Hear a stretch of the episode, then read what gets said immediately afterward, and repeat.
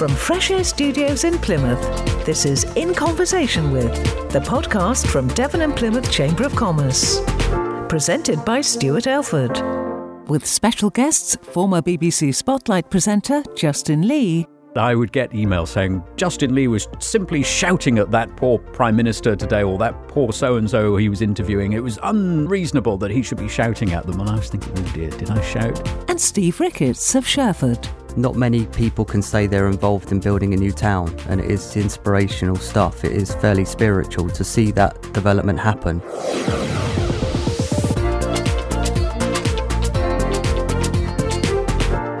Hello there, I'm Stuart Elford, Chief Executive of Devon and Plymouth Chamber of Commerce, and welcome to the In Conversation With series of podcasts where I get joined by people from around the region with interesting stories to tell. And I am very, very lucky today to be joined by Justin Lee. Hello, Justin. Hello, Stuart. Yeah, so most people will know you from Spotlight days, I guess. Yes, I was at Spotlight for over 20 years, so as a reporter to begin with. And So then you started at 10. Yeah. Clearly, because you're still looking so Well, young. that's very kind. No, I wish. No, I was. How old was I when I started at Spotlight? I was 27, I think, when I started there. And I came there as a reporter back in 1997 hmm. and stayed there until 2020. Wow, that's quite a career. I'm going to ask you some questions about that in a minute. The first thing I've got to say is quite funny. I've got your bio, which Yeah. is nice, but it doesn't actually say anything about Justin. So I'm going to need to find out a bit more Oh, about okay, you. But. I also asked Fitz, David Fitzgerald, I said, come on, there must be a funny story, a bit of dirt, something you can give me that I can Oh, sort no. of bring up in the From interview. Fitz. Uh-oh. no, he was in- either there is none because you're pure as the driven snow, or, or he's very loyal because he said I've paid him well. he said there's nothing. He said there is nothing. He said you're just a really nice guy. Oh, well, that's very kind. No, I guess when I was presenting Spotlight, particularly, and working for the BBC, I've always tried to keep myself out of the news. In fact, when I left Spotlight, I was asked how I wanted my departure marked on air and how I wanted it handled in the local media. And I was thinking, the local media, is it really going to be that interesting that I've left Spotlight? And my bosses were adamant that something needed to be said and a Yeah, press you release. can't just not appear one day. No. So they said a press release has to go out. And I said, okay. And then they said, what do you want to do on air? And I said, could I have 20 seconds at the end? Normally we had 10 seconds on a standard spotlight to say goodbye. Yeah. And I said, could I have 20 that night? So I thought I'll have another 10 seconds just to thank everyone. And say this is my last program and goodbye. And that's all I wanted to do. And that was mostly because I didn't want the program to be about me. Mm. And I'd never wanted it to be about me in all the time I was doing Spotlight. I just felt I was looking after Spotlight after a long line of fantastic presenters before me Hugh Scully, mm. Jill Dando, all those people Yeah. who'd presented Spotlight. And I really felt in their shadow, to be honest. And I just thought, I'm only here to look after Spotlight for however long I'm allowed to do it. And it's not about me. So when I left, I didn't want that last program to be about me, but they made They me. in made the it about you. Well, they were very kind. They said, look, we feel it should be more than 20 seconds. We feel the public will want to see hmm. a proper goodbye and a look back at what you've done on the program. So I sort of reluctantly agreed to a short video of some of the things I'd done over the years. And then, unbeknown to me, they'd put together this incredible video of people right across the Southwest, viewers and well known people, celebrities who live in the Southwest Tim Rice, Martin Clunes, people like that. They must have cut mine out. Sorry. no. But all these people who live in the Southwest Yeah. and watch Spotlight. Yeah, yeah. And they all contributed video messages, which that was the moment that got to me Yes. most. That was Did you most- manage to hold it together? Not quite. Not Not, quite. as well as I'd hoped. And this is why, again, I wanted it to be a low key affair because it was a big moment for me to leave Spotlight. And as I said, I didn't want it to be about me. We were in the middle of a pandemic, there were lots of big news stories going on. And I said to my boss at one point, no, I don't want it to be about me because we've got too much serious news to cover. We've got proper news to cover. My departure from Spotlight is not news. But she argued that it was. And Well, I think it is. should. You- You have been part of our lives for a long time. And it's funny you should say that because I spoke to one of your former bosses before you retired and your name came up. And he said you were the most professional, lack of ego journalist he'd ever worked with. And he said, if I could ask Justin to go and do a piece with the Queen, you would. But if I'd said, can you go and cover that village Fair, you'd have done it with just the same amount of well, that's very um, kind. joy and excitement. Is that yeah. because you're naturally inquisitive? You like talking to people? I think so. I wanted to be a broadcaster of some kind from as far back as I can remember. And I don't quite know why. All I can say is that growing up in the Southwest, we didn't watch Spotlight. We hmm. watched mm. ITV, and it was Westward Television then. I remember Westward. So it was the likes of Iain Stirling and yeah. Judy Spiers and Fitz and people like that yeah. who were all on, and Ken MacLeod, people who were presenting Westward Diary and doing the announcements between programmes. And watching as a child at home in Cornwall, it looked like they were all having fun it looked like they had the most amazing time together, and broadcasting looked really exciting. Mm-hmm. And from that moment on, I was obsessed with broadcasting and wanted to be in broadcasting in some way or another. So that's how it all started. And then I suppose then I became more inquisitive because I was looking at what the job would entail. I thought, well, if I am going to be a broadcaster, mm. what do I need to do? Mm. And I realized I needed to be inquisitive, I needed to ask questions, needed to have curiosity, mm. wanted to find out and work out where things had gone wrong, hold people to account, that sort of thing on behalf of those who watch and listen. So, yes, that all started from about the age of six when I suddenly realized television was a very fun medium and that's what I wanted to be in. I'll bet. Funny you should mention that. I've got a couple of questions about interviews you've done and stuff like this. So, I, I suppose everyone will want to know who's the most famous person you've interviewed? Ah, well, now that's a good question. I've interviewed lots of people from different walks of life, so I suppose they're famous in their own way, in different ways. Well, I've interviewed a few prime ministers. So, I interviewed David Cameron a few times when he was prime minister, interviewed Boris Johnson Johnson a few times, not only when he was Prime Minister, but when he was a senior government figure, when he was hmm. running the Brexit campaign, you'll remember, came down to Cornwall on that famous bus. Mm. I remember interviewing him in a brewery. So ah, you, can, you can draw your own conclusions on that. But anyway, yes, I've interviewed Prime Ministers. I interviewed the Countess of Wessex once, proper sit down interview, which is unusual. You don't get to sit down with many members of the royal family and interview them. But she was coming to the Devon County show, I think it was, and she was the honorary president that year. And we were looking at how we were going to cover the county show, as we always do. Who are the people we want to speak to? And we were sitting down, and I just said in a meeting one day, well, why didn't we ask if we could interview the Countess of Wessex? And everyone looked around and said, no, they will never go for that, never go for that. And I said, we can only ask. Why don't yeah. we put in the request now and see what happens? And then the message came back that yes, she would. She came to the BBC marquee and sat down in front of me, and there were no limits put on what we could chat about. Wow. It was all very relaxed and informal because I was expecting there to be a lot of yeah guidelines, pre requirements. Yeah, and, yeah. You know, we had to agree to various things, but no, we were allowed to sit down, and it was a very relaxed, informal chat. She talked primarily, and I kept it primarily about the show. I didn't want yeah. to wade into too many no. dangerous areas of conversation, so it was mainly about her public duties and going to things like county shows. But yeah, that was a good sit down interview. Talking about famous people, and way back when I was on Radio Cornwall, so this would have been the 90s, I guess, I interviewed Kylie Minogue, but that was only on the phone. So I ah. didn't get to meet her, sadly. Darn it. Yeah, yes. But only on the phone. But she was as delightful on the phone as you would imagine she would be. She's gone back to Australia, hasn't she? Otherwise, I suppose I, heard, I could yeah. have asked her to come on this show. She's not been in touch. She must have heard I'm single, but for some reason, I don't know, maybe word hasn't reached her. You yet. should be so lucky. Yeah, yeah, I should be so very good, very good. So, is there anyone you desperately wish you had interviewed and you think, oh. Do you know, talking of royalty, I've had a long held ambition coming from Cornwall and being passionate about this part of the world to sit down and interview the Prince of Wales, the Duke hmm. of Cornwall because I just thought we'd have a lot to ask him about mm. his involvement in the Duchy of Cornwall. Mm. I didn't interview, but I met the Duchess of Cornwall. Mm-hmm. She came to BBC Plymouth to open our new studios a few yeah. years ago, and she came on a tour of the building Uh, before she officially opened it. And she came into the studio, and my boss was showing her around and introduced me when she walked into the studio. And she said, Yes, I know who you are. And she watches Spotlight quite often. Oh, right. She's got family connections. Okay. Members of her family live in the Southwest. And when she's down visiting, she sits down and watches Spotlight. So that was quite an unusual thing to think that the Duchess of Cornwall sits down and watches us sometimes, or watched Spotlight sometimes when I was on it. But I never got to interview her. I had a very nice chat with her.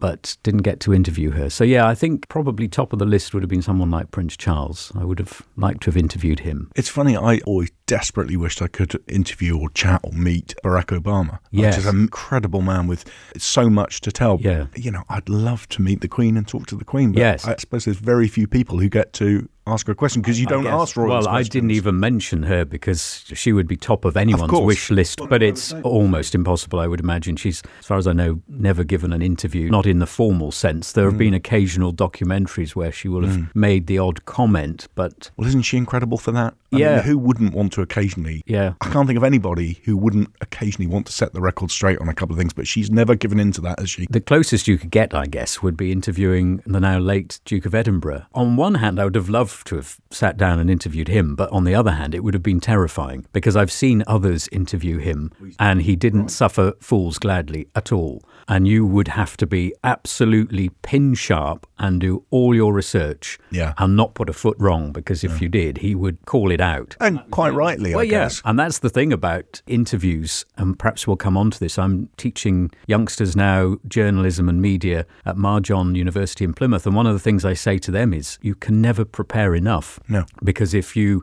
get one thing wrong, some interviewees will be very gracious and either not mention it or will carefully correct you, but some interviewees will Shut down. yeah, Yeah, they'll yeah. just say, well, I don't know where you got your information from, but that's wrong. When that happens to you, and it did happen to me occasionally in interviews, you really are struggling then to regain the upper hand as the interviewer. If you've been shown to have not done your research properly, you're on a bit of a sticky wicket then for the rest of the interview. I suppose it depends on the context. I was lucky enough to meet the Duke of Edinburgh once, and he couldn't have been more charming and more friendly and, and Yeah. nice. But it wasn't Yeah. in any sort of controversial setting. I No. wasn't asking him questions. I was introduced to him at the start of a yacht race, and people I know who've met him say he was an absolute gent. Well, one of my favourite memories of my time on Spotlight, we did a special programme on board HMS Ocean out in Plymouth Sound when the Queen came down to present new colours to the Royal Navy. And she did it on board HMS Ocean on the deck. And we covered the ceremony on a special programme. And then afterwards, we retreated to the very top of HMS Ocean. We'd finished our broadcasting and we thought we'd just go up as high as we could get. You know, it's a very tall ship. Yeah. You could go up very high on the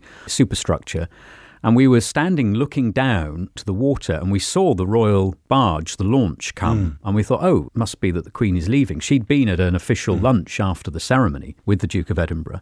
And so we were just looking down, seeing what was going to happen next. And then out came the Queen and the Duke of Edinburgh to get on this launch. And the Duke of Edinburgh just happened to glance up at that point, and so we waved, and he waved back very graciously, and then tugged the Queen's coat and made her look up, and she waved as well. Oh. I don't think she had a clue who she was waving at, but we were very pleased that Oh. she waved to us, and the Duke of Edinburgh had as well. Yeah, I think he was a very considerate guy. I mean, the story I heard was about a dinner at Buckingham Palace, and it was after the Brighton bombing. Yeah. And Norman Tebbit and his wife were there, and Norman Tebbit's wife was very severely disabled Yes. after the bombing. And I heard her tell this story that she relied on Norman Tebbit to cut up her food because she wasn't strong enough to do it. But he, being a politician, would get engaged in conversation, and so he wasn't doing that. So she ended up picking up her chicken and eating it. And apparently, there were a few sort of frowning faces that, you know, this is terrible at the palace that you pick up your food. And one of the royals looked round, saw what was going on.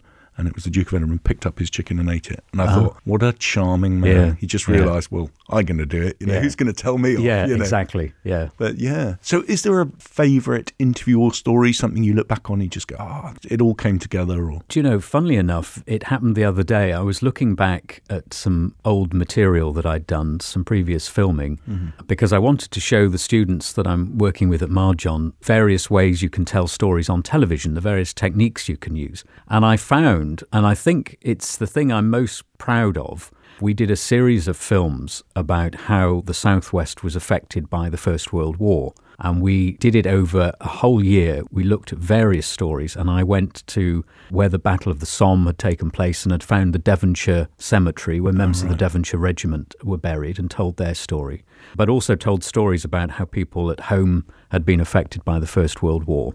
And I met the son of the author of Tarka the Otter, and he'd been serving in the First World War, and he was telling me about his father and how the story of Tarka the Otter had come about. Mm. And we were sitting in this little shed in a garden where the story of Tarka the Otter had been written. And he was in floods of tears by the end of it, recalling his father and his father's love of the story of Tarka the otter.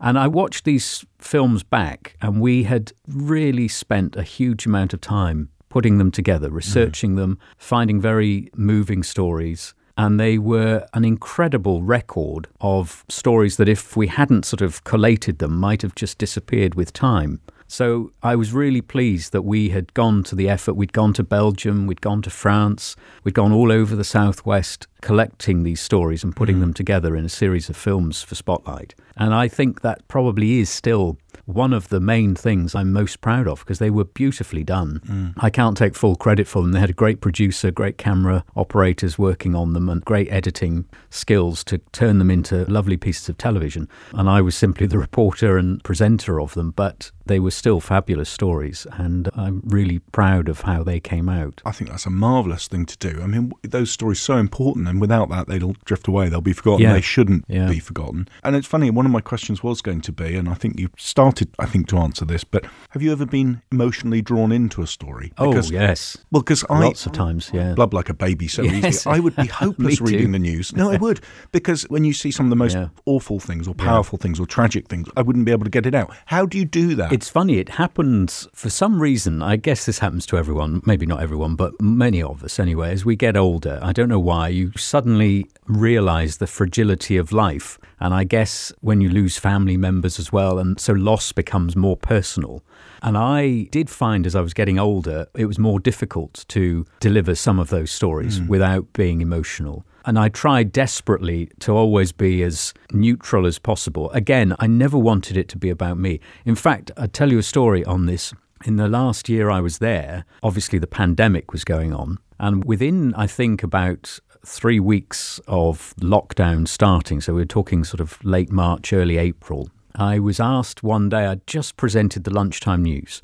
And I was about to go and have a quick break. And one of the producers said to me, We've just had a phone call from the wife of a man and one of the earliest people in Cornwall to have died of COVID. And she wants to do an interview explaining why it's so important to be careful with social contact, etc. And it was only within about three days of her husband dying. And so they found me. I was about to change and go off and have something to eat. And they found me and said, Would you go back to the studio and record this interview? She's available now. So, okay, I went into the studio. She came up on a Zoom call in the studio on the screen and started to talk about her husband. And I was talking to her about the circumstances of his death and so on. And the way she was talking, she was very together. It was me that broke down. Mm. I started to have tears and a lump in my throat, still am now talking about it. Mm. And I didn't want that to go out because I thought I don't want the social media reaction to this interview mm. to be, oh, look, Justin Lee is upset mm. by this. So it was pre recorded, and I took the unusual step of saying, could we edit my question out there mm. when it goes out on air so that we don't see that? And we did. We took it out because I thought, well, it's we're you trying to tell to her you. story, yeah. not my story, and not my reaction to it. It's not about my reaction, as hard as it was. So, yeah, there's that occasion. And I remember also, I was at the Boscastle flooding. On the day after it had flooded, we went up and presented Spotlight from this devastated village. Mm. And I was interviewing a lady Trixie, she was called. I remember her name. And she owned a little shop in Boscastle, which was completely wrecked, water up to the ceiling. It was a complete mess. And I was interviewing her about it live on Spotlight. I finished the interview and then introduced a video film. So I was off air for a few moments. And we'd gathered around us some holidaymakers who just wanted to watch what was going on and one of them was a little boy, and he'd listened carefully to Trixie telling her story, and he came over and offered his pocket money. Oh my god, to that help set her. me off. Yeah, and I yeah. just, you know, that was another touching moment. I had to carry on with yeah. the rest of Spotlight with that in my mind. So yeah, there have been lots of times when we're constantly dealing with people who were, you know, at the lowest moment in their lives. Yeah, and that's why they've ended up in the news and then to have to interview them and hear their stories. But then there have been moments when those tears have been tears of joy. We had this wonderful man, sadly passed away now, called Verdun Hayes. I know that and, name. And 100 years old, he jumped out of a plane. Yes. He was a Second World War veteran. And he was the most amazing character. And we had him into the studio a few times to be interviewed. He was just charming, wonderful man. And we arranged with his family for him to receive one of the highest honours from France, the Legion d'honneur. Mm. And we had the French representative in the Southwest hiding in the studio behind the scenery with the Legion d'honneur. I remember this. I remember And it. we were just chatting to Verdun Hayes, and then partway through the interview, we asked the French representative to come in, and mm. live on air, it was presented to Verdun. And again, that was a heart-stopping, touching yeah. moment with a lump in my throat, but yeah. for good reasons. That was a happy, joyful moment to have a tear in my eye. I think that's great that you've done those sort of stories. Still to come. Steve Ricketts of Sherford. It's always exciting when you have friends down to visit and you can just take them down to the Barbican and the Hoe and the Royal William Yard and they're like blown away. Follow the Devon and Plymouth Chamber of Commerce on Twitter at chamber underscore Devon and search for us on LinkedIn. Make sure you don't miss out on future episodes. Hit subscribe now. Those are the sort of highs and lows in terms of happiness and joy and the sadness and when there's loss. What about tricky interviews? Have you ever got angry inside with a politician or something yes. if they're lying and you just want to say you? I suppose the interview, and this is timely as well in many ways, he's in the news for other reasons now, Owen ah, Paterson. Right. But there was an interview I did with Owen Paterson some time back when he was the Environment Secretary. And it was about the badger cull. Right. And the badger cull had just finished for that year, and the results had come in. And the critics of the badger cull had pointed out that the government couldn't argue it was a success because midway through the cull, the rules and regulations had changed. So the target that they'd set out with had changed, and some of the other things had changed midway through. But the government had sent out a press release that day claiming that the cull had been a success. So I interviewed Owen Paterson, and I put the question to him that he couldn't describe it as a success because on every front he had moved the goalposts. And his response was, No, we haven't moved the goalposts, the Badgers have moved the goalposts. And there's a. oh my. It never got used on air, but there's a cutaway shot on the camera. We were recording all the cameras mm. in the studio, and there was a one camera on me. And I was subsequently shown the recording of my reaction, and my mouth dropped open which was very funny. But then we put that interview out, and of course, this went everywhere. Yeah, I bet. It was all over the social media and everywhere. The Environment Secretary had said the badgers have moved the goalposts, and all sorts of cartoons and memes were made about it. There were some brilliant cartoons of cartoon badgers picking up goalposts and moving them away. Yes.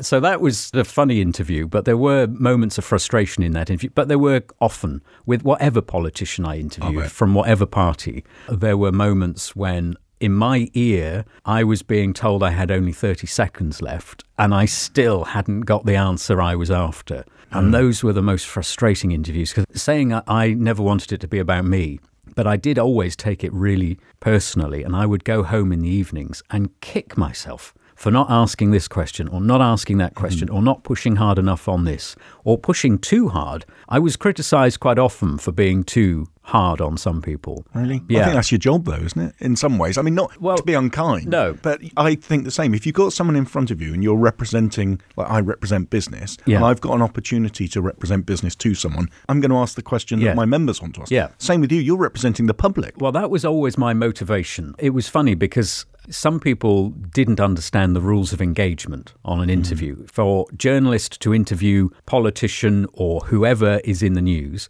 journalists should be allowed to ask questions. And if they're not getting the answers, to say, I'm not getting the answer mm. and force the question again. I think possibly occasionally I let my frustration get the better of me, and you would sometimes hear my voice go up and up and get a little bit louder. And especially if I was interviewing someone via satellite and they were mm. out on location somewhere and I knew they couldn't hear me very well or there was a delay. There were all sorts of technical reasons where I would start to sound like I was shouting. And to some viewers at home, I would get emails afterwards because I would think, well, I wasn't shouting. I wasn't Trying that angry but I was being forceful. But I would get emails saying Justin Lee was simply shouting at that poor prime minister today, or that poor so and so he was interviewing. It was unreasonable that he should be shouting at them. And I was thinking, oh dear, did I shout? And I'd go home and self analyze and think, oh, maybe I could have handled that a little bit better. But it's live television, and as much as you can research for an interview, If it goes off on one tangent and you've Oh, got to start chasing the interviewee down that tangent and get them back on track in a limited amount of time, those interviews can spiral out of control. Of course. And politicians, particularly, are very good at driving the interview in the direction they want it Yes. to go in, not necessarily the direction Yeah. you do. Yeah. But you never did the exploding tomato or whatever that guy called himself. Do you remember who screamed at someone? No, I never screamed at No, anyone. he really No. did go, didn't he? No. He called himself an angry tomato or something because he'd gone bright red in the face and was. Yeah. But the funny thing someone. is, you always got, and I used to try and keep it in context. Certainly towards the end of my television career, social media played a big part in viewer feedback. Hmm. And you had to take it in context. We had, on good nights, Spotlight had three, 400,000 viewers, you know, and on exceptionally good nights, half a million people Hmm. watching.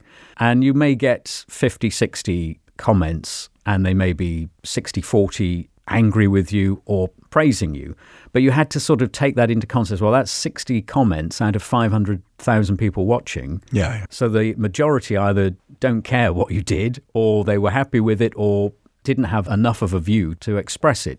But it was quite hard sometimes. You got that relentless feedback from people, and it was often critical or angry because it's very easy to sit and watch a TV program and then fire off an email or a tweet. a tweet. Well, this is the thing that direct connection between the presenter and the audience it never. Yeah. happened before. No, no. And that leads me on to my next question, actually, which was going to be about how things have changed. Because, Hmm. you know, when you started your journalistic career, things were very different to how they are now, where everyone's got a camera, everyone's got a microphone, Yeah. everyone's a journalist. How's it changed? What's you seen in the biggest changes? It's changed massively. In fact, I was only having this conversation recently. We were presenting coverage of the Remembrance Sunday parade on the Hoe for YouTube. So this was being delivered direct to viewers all over the world on behalf of Plymouth City Council. And an independent production company was staging it, and it was being streamed live, but to a television production standard.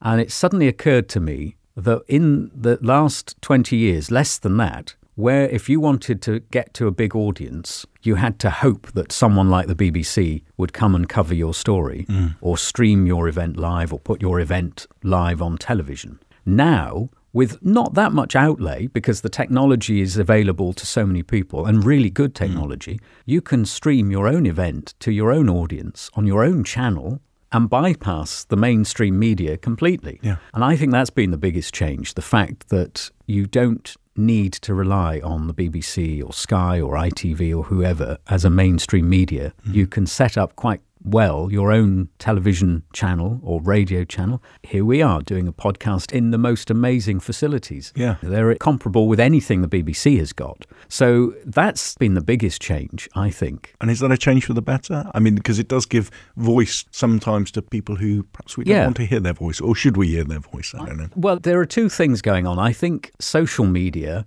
is a little bit dangerous at times. Well, I say a little bit dangerous, that's probably an understatement. it's very dangerous at times. I worry about the wild west of social media hmm. when it comes to journalism. Because I think that sometimes too much misinformation is being shed. I wouldn't go on Twitter for a long time. When I was on air, mm. I didn't have a Twitter account because I just didn't want to be sucked into endless conversations with thousands of individuals across the southwest who didn't like the colour of my tie that night, or they didn't like the way I'd introduced an item about the government or mm. whatever it might have been. I thought I don't want to get drawn into No. endless battles on social media with people. I've seen some brilliant things on social media and some brilliant things shared and some amazing moments and touching moments and funny moments.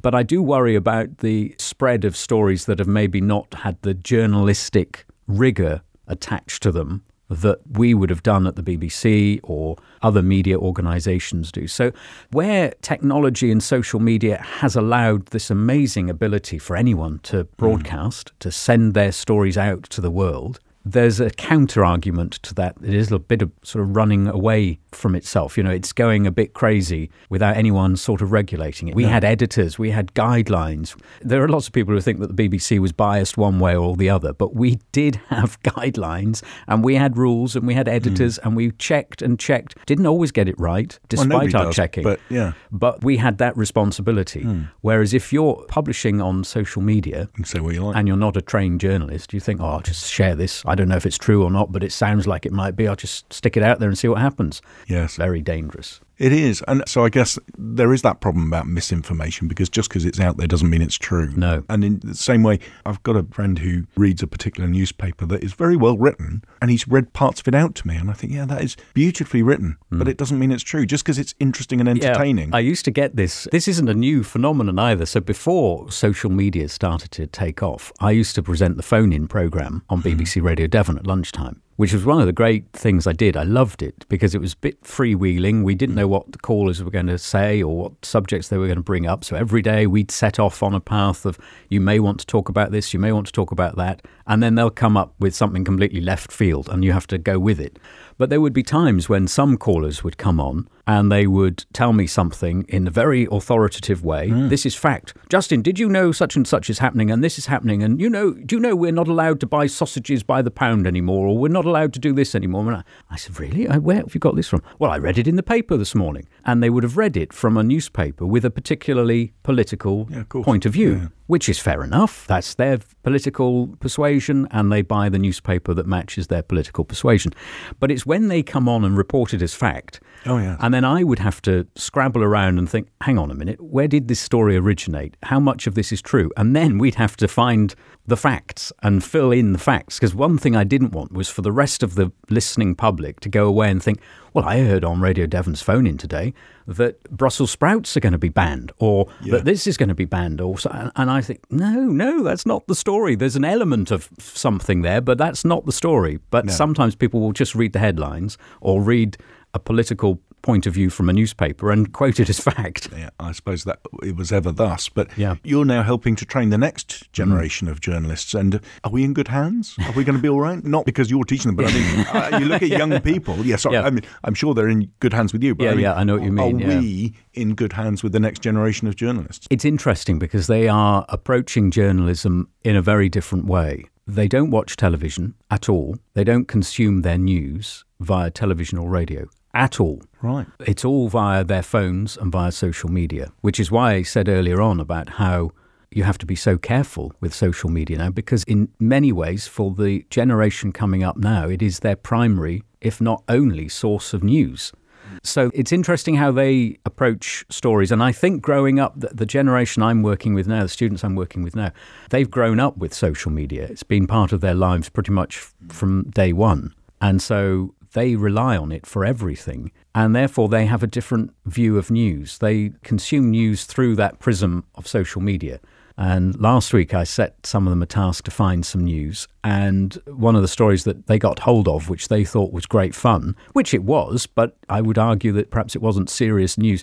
They found a story on social media that the biggest ever chip had been found at Wetherspoons. Right. And they okay. thought, can we do something on this? And I, well, it's a nice little social media story. Yes, it, you get a lot of likes and interest. Someone will read that as they're flicking through Twitter.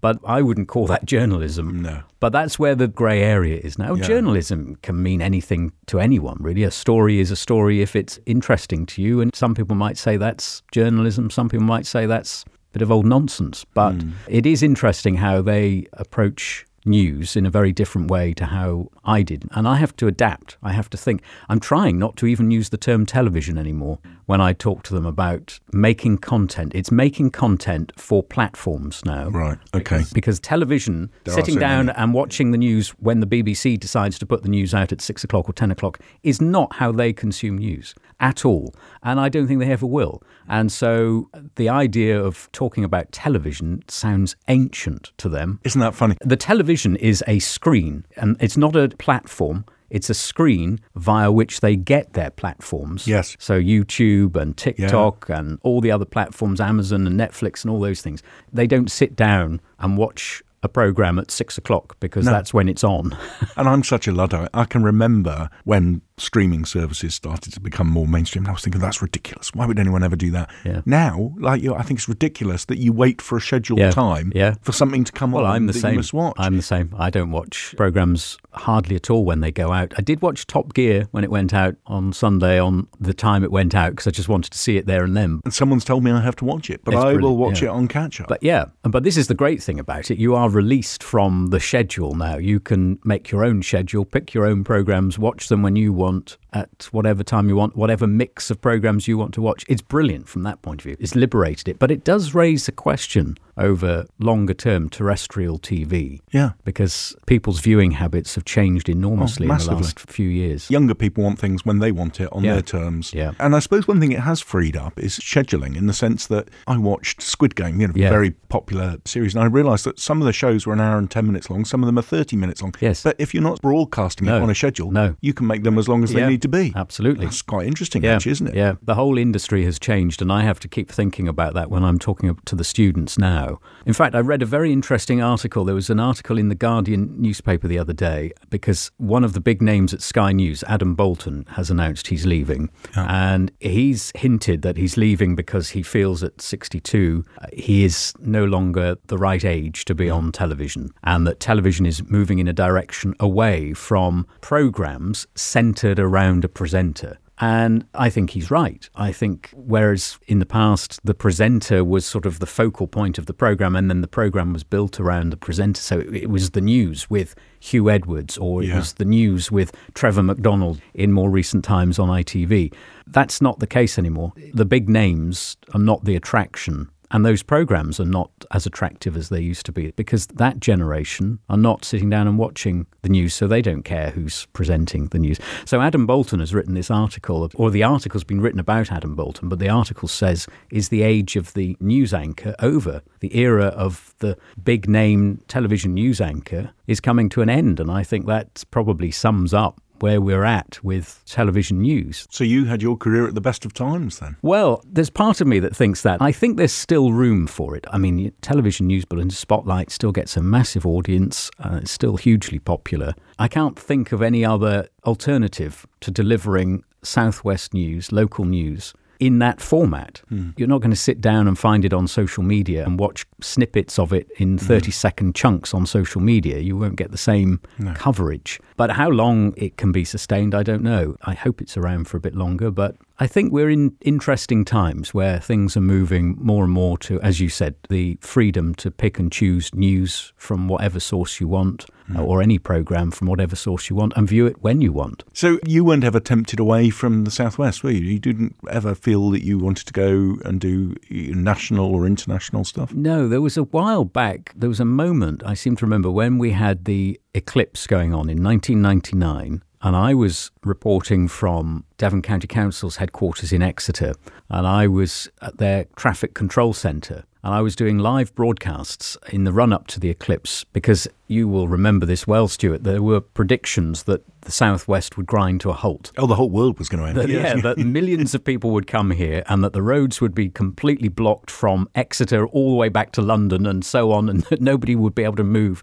So I was told to go and spend three or four days in the traffic hmm. control centre and report regularly on what was happening. And we had all these cameras and all these screens showing the various roads in the southwest. And I did several reports for Spotlight, but I did national broadcasts from there as well. It was the early days of the BBC News channel, and they needed to fill airtime, and they would come to me quite often and say, How's it looking? And I'd describe the picture and so on. And I got noticed by a senior editor at ITN. Who was obviously keeping an eye on what the BBC News Channel was doing. And through various channels, he got a message back to the newsroom in Plymouth. Would I contact him about the possibility of a mm. job at ITN? And I gave the contact, but nothing ever came of it. But I didn't push it either hmm. because no, I didn't really want to leave the Southwest. This is my home, hmm. always has been. I grew up in Cornwall and I just love being here. I mean, I was so lucky. I had the job that I wanted to do, but in the most beautiful region the region I know well, and I just felt it was right that I I was talking to my neighbours, the people I live alongside in the southwest. I didn't want to go and be somewhere else and be an incomer and be telling the residents of that area their news when I didn't know what was most pertinent to them or not. I felt I was comfortable here. I knew what I was talking about mm-hmm. here. I knew the people, I knew the places, and I didn't want to go anywhere else. I feel exactly the same with my job. You know, I'm lucky enough to have been here for a long time. This area, yes, it's a bit of a village, but that's a good thing. I know people, I know what people care about, I know places, Yeah. and it's very powerful. And you, just before we wrap up, you did a very clever thing earlier when you said you didn't want to make the news about you. You're still not telling me anything about Justin. so, who are you? Have you got family? Yes. Dogs? What do you What do you do? Yes, married. Got a stepdaughter. Got a dog. Got a cat. I love going out gardening and canoeing and just being in the countryside. We live in rural southeast Cornwall. I mean, that sounds like it's in the middle of nowhere, but not that far from Plymouth, really. But I never wanted to leave Cornwall. When I moved to Spotlight, I moved up from Truro and I came as close to the border as I could and stayed on that side. And then used to come into Plymouth for work and go back to Cornwall again in the evening. Well, thank you for joining Devon Chamber of Commerce it's a great on our pleasure. podcast. I won't ask you anything really controversial like jam first or cream first, but oh. no, we really appreciate you you joining us. And I'm really grateful actually for hearing all your stories. And I think we could probably have you back and hear another thousand stories about your, your, career. But it's lovely to see you again. I haven't seen you for ages. No. And I'm really grateful for your time. And good luck training the next generation of journalists. Thank you, Stuart. It's been a great pleasure. Thanks very much indeed. Thank you, Justin. And now, Chambermaid, introducing business owners from across the Southwest. Hello there, and welcome back to part two of our In Conversation with podcast. This section is Chambermaid, and today I am joined by Steve Ricketts, who, amongst other things, is the Sherford Skills and Training Coordinator. For those who don't know, what is Sherford and why does it need a skills and training coordinator? Sherford is a new town on the edge of Plymstock there. It's the biggest development in the southwest, right. apart from Hinkley Point. It's a new town, it's five and a half thousand homes. It's three primary schools, one secondary school. There's going to be a leisure centre. There's going to be everything a new town should have. There's going to be 12,000 people living there over the next 15 to 20 years. Yeah. So I'm running the Sherford Training Centre there, right. the biggest on site training centre in the country, because we do have a skills shortage as far as construction's concerned. So we're there to try and fill the gaps. And we've got massive support from the developers there, the house builders, Taylor Wimpey and Vistry to make that happen. Yeah, well, I mean, everyone's got a skills crisis at the moment. There's shortage of good people everywhere, but particularly construction industry. And I guess Hinkley has drawn quite a few people away. It has, but there's so many opportunities now in construction. And it's mm. just brilliant to be trying to celebrate that and getting people through the training centre. We've got two flagship courses that we do. We do the Building Heroes program for the military, mm. guys and girls in resettlement. And it's just inspirational to be around them at the training centre most days. And then we've got our construction industry funded courses, and they're for anybody in the city. And they're absolutely brilliant as well. And we're getting superb job outcomes through that. So it's a really spiritual place up there. We're doing some really good things. So it's a real hive of activity. Yeah, and I suppose if you were saying it's going on for a number of years, then this is a good career to get into because you've got some certain work for the next 10, 15 years. Absolutely. Every trade is crying out for people. They're desperate. Brickies, roofers, carpentry, plastering, dry lining, you name it. And they're great careers. And like you say, there's 20 years of work there, yeah. and they can earn really good money. Yeah, I understand they can. And of course, one of the things I heard was that builders and hairdressers, for some reason, are two jobs where people have the most satisfaction from their work. And I think it's because you're creating something. You know, a lot of jobs, you don't get to the end of the day and see what you've done. You just are working. But when you're a builder, you can go past it for years to come and go, I built that. I did that. I did the roof on that, or I did the windows on that. It must be very satisfying. It's incredible. I mean, especially to be there from the beginning when the first bricks were laid pretty much in 2015 to see it now not many people can say they're involved in building a new town, and it is no. inspirational stuff. It is, like I say, it is fairly spiritual to see that development happen, and the tradespeople can point to it and be really, really proud of themselves because they're leaving a lasting legacy. And how's it going as a development? Is it on track? Was it badly hit by COVID? Construction was one of those industries where it wasn't really affected. Okay. The building work carried on and the houses are still selling fast. So construction is booming, mm. absolutely booming at the moment. And what about the sort of layout and design? Because I think the early designs had some criticism, didn't they? They were kind of lots of townhouses, and people like the old fashioned sort of have your own detached or semi detached square of land, you know. Is it evolving as it goes? Yeah, they're keeping with the town code, the traditional build, mm. and it looks really great. And that's what we do at the Skills Centre. That's one of the reasons why we had the Skills Centre, because there is that unique building style mm. with the English bond, and that's what we're doing at the training centre. But we're getting learners in from around the city And we've got that particular focus as well on the veterans coming through, the service leavers, and they're going across the region, across the country to find work. So, yeah, we're here to support everyone. We're a hub for the region, we're a hub for the country. Well, as a signatory of the Armed Forces Covenant, I'm pleased to hear that because we support service people as much as we can, especially as they leave and try and help them into other employment, which is fantastic. And they come with so many skills and they're motivated and they're fit and healthy usually. I mean, I would have said they're absolutely prime for your industry. It's an absolute joy to be around them. So, one of our most recent courses started last week. They're five week programs, they're property maintenance courses. They look at all aspects of construction so they get to see what they like. They may come in with the idea that they'll enjoy brick, but by the end of it, they might think, actually, I really enjoyed the plastering Hmm. and I didn't really like the carpentry that much. So,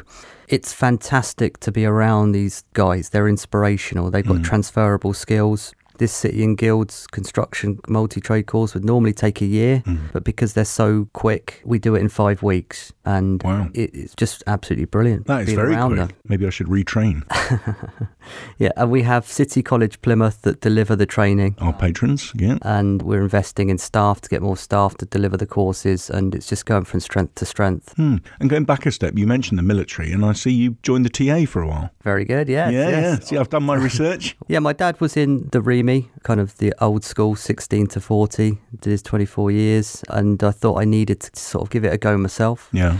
It was a short spell. I did a year and six rifles, infantry for a year, 2013, and yeah, that lives with me now. Does it? Those training In a good or a weekends, they were difficult. Especially I went in at 33 as well, Right. so I was one of the oldest people there. And Oh. obviously, I was in the office Monday to Friday, and then to be doing the weekends, it was a real physical challenge and a mental challenge at the same time. Yeah. Yeah, I'll bet. What did you take away from it?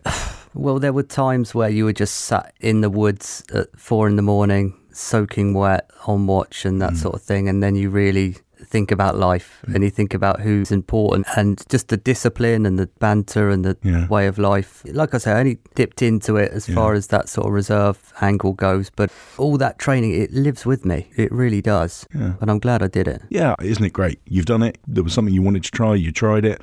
And if you learn from it, I think that's the most important thing, isn't it? Do Yeah. it and then move on. just when you get given a weapon and it's just surreal and Mm. got so much respect for the guys that do it full time and that have been on the tours and all the rest of it so i've got some great friends there that i still keep in contact with yeah Yeah, tough, tough job, and we're very grateful that people will do it for us. I certainly couldn't do it now. But you've also had a very career in the public sector. So tell us about that. What have you done there? I suppose my background really is welfare to work, work for various different companies, working links in Plymouth. I also had a stint in East London for Reading Partnership, one one of the most deprived communities in the country, hmm. helping long term unemployed people into work. I was going into tower blocks on outreach, I was in local markets, and that really did open my eyes to the world. And obviously, yeah, I was a Plymouth City Councillor for 12 years.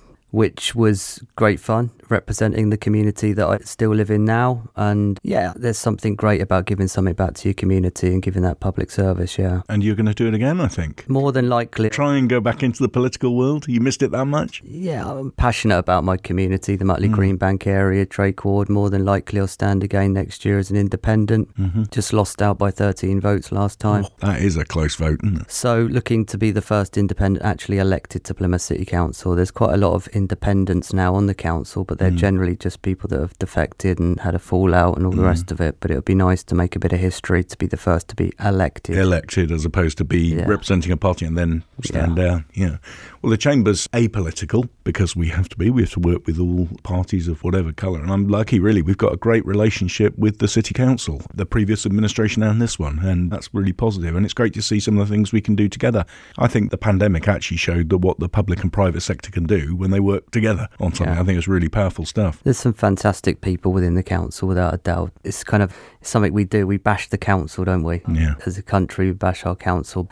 And there are some negative aspects, but there are some great people in local councils and there's some passionate councillors in there as well. So I'm really glad to hear that you have that relationship and it's still there with the team. Yeah, it is. If you'd like to feature on a future episode of In Conversation with, send an email to info at freshairstudios.com. we just have that good relationship. Someone once told me that the definition of a good professional relationship is you can have a difficult conversation with no nasty aftertaste and mostly just work together for the good of the businesses in the yeah. city. Yeah, definitely. I led the coronavirus group within the community I live, got about 60 people together, students and locals, and we tied in with the council there to get some support and recognition there. And it was fascinating to see all the different staff members that had moved from doing different jobs and then they were supporting that. It was incredible who I was liaising with, people that were in economic development, but then they were helping with the coronavirus support. So yeah, there was massive shuffling of staff at that time, at the peak sort of time. Absolutely, and I worked with them, you know, an absolute respect for them, and we worked so closely together, and I was really grateful for it.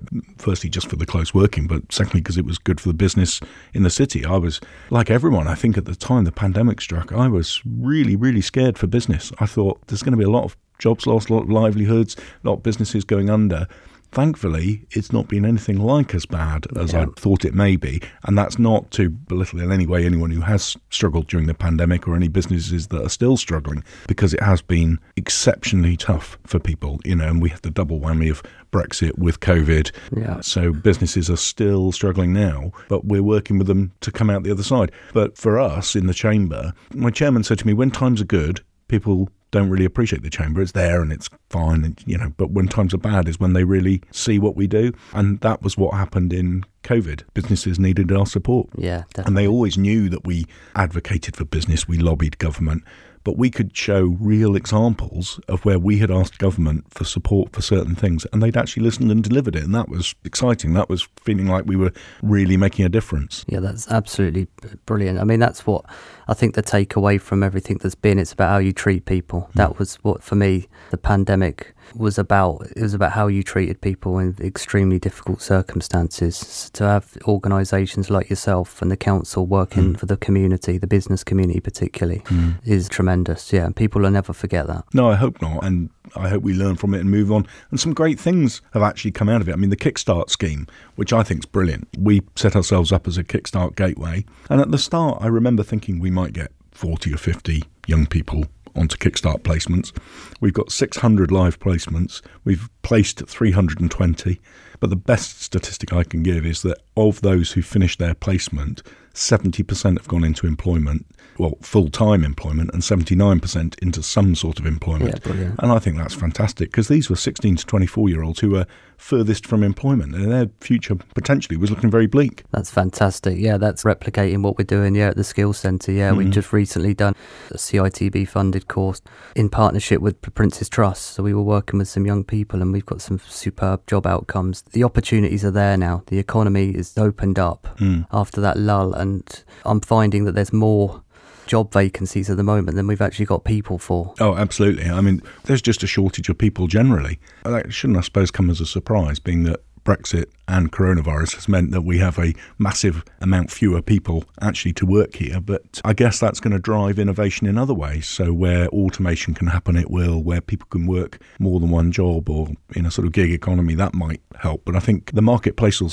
will work it out somehow. Market forces will say that people will get paid and jobs Yeah. will be there, which is great. I think Brexit will provide opportunities. I've always been a supporter of Britain and their independence, led the campaign in Plymouth at that time. And I think, yeah, it was never going to be easy because we've come out of the European Union. So I think the next 10 years, 20 years will be good for the country. Yeah, like I said, we're apolitical. I don't take a view on whether it's good or bad. There are certainly short term impacts for business that have hurt a lot of businesses. But business will find solutions. That's what business does. Yeah. It will find solutions to things. It'll find opportunity. It'll find a way around. It's just a shame, I guess, that we had Brexit and coronavirus Yeah. double whammy. And times are going to be tough. People are still paying back or have started to pay back loans taken out during that period at a time when their markets abroad are probably not as vibrant as we'd like. But as a chamber, because we deal a lot with international trade, we're trying very hard to open up new markets and Yeah. create new opportunities. And I hope our nearest trading partner does realise that we're worth trading with. We have a lot to offer and a lot of people who are prepared to buy their stuff too. Absolutely. As much as people may have views on the European Union, I personally love Europe mm. and they're right on our doorstep and we should be having that friendly, neighbourly relationship. And without a doubt, it's in everyone's interest. Yeah, we are Europeans, whether you like it or not, whether you call yourself British or whatever. The UK is part of the European continent. Absolutely you know? right. So, like it or lump it, we are. And I think actually most people like Europeans. You know, whenever I travel, the stereotypes go out the window. We always stereotype perhaps one nation is arrogant or another nation doesn't like us or whatever. But actually, when I go there, I find them nothing but friendly and helpful and want to learn more from you and want to talk to you and things. I think it's great. Without a doubt. I've been to various amazing places in Europe, Rome, and had some of the greatest breaks away mm. with my family that I've ever had. So, yeah, to explore the world, to explore Europe, you can only open your mind. It's, you know, we're one world, we're one family. We mm. should all be looking after each other. Absolutely. I was lucky enough years ago to do a banger rally from Plymouth down to Banjul in the Gambia. And when you were seeing the real poverty in Senegal, you suddenly realise how small the world is. Yeah. There is a village and they're next door neighbours. But we kind of blank that out. Yeah, I know what you mean. My sister lives in South Africa, and that blows my mind when I go there and see how people are living. And we had a South African delegation actually a couple of years ago that came to see Sherford, and mm. I was trying to explain our housing shortage and. we're just poles. Poles apart. They look at the houses that we live in in this country with our heating, and we're spoiled here. We really are. We are. So you've done a lot of travel, but what keeps you here? What drags you back to this fine city? Well, I grew up in Hampshire, actually. Oh, did you? Right. I was born in Hampshire, in Aldershot. In Petersfield, near Portsmouth. And I basically came to Plymouth for university, yeah and okay. you know it was by the sea sounded like portsmouth. Don't start me on man as soon as i was on the hoe and with the lighthouse and obviously my dad had the connection at the citadel it was done for me. So you're sold. plymouth it's a beautiful beautiful place. There was nothing that was going to compete. I was always going to come to plymouth and stayed here ever since. I did have that stint when i left the university. I was president of student union for a couple of years and i did get that graduate job in london mm. in one of the most deprived areas in the country in the shadow of Canary Wharf, and I didn't think I'd be coming back at that point. But I got a call about the local election in Plymouth at that time, and I just took a bit of a punt, and I had Plymouth in my heart, yeah. and I came back, and I've uh, been ever since. But can't really imagine not being in Plymouth now. It's my home. I've tried to escape twice, and it's drawn me back. I got to love Plymouth. Love the whole of the county that we're in. In fact, I like the whole of the southwest. Um, very controversial as chief executive of Devon Chamber to say, but I think Cornwall is spectacular, and we've got a lot in common. And aren't we lucky? We're very lucky we've got it made here. It's always exciting when you have friends down to visit and you can just take them down to the Barbican and the Hoe and the Royal William Yard and they're like blown away. Yeah. It's like another world. It's, yeah. you know, when you've lived in different parts of the country and you're just so proud and it's the fresh air and the sea and the beautiful restaurants and pub offer we have. It's incredible. That's a good place to kind of draw it to a conclusion actually because I was going to say that what I've heard for years, ever since I came here, I came here when I was about eight, I've heard, oh, Plymouth's a city with potential. But finally, over the last last couple of years, I've been hearing Plymouth is a city that is realising its potential, and it is a fantastic city with great potential. And what you're doing at Sherford is helping us build that even further. So thank you for that.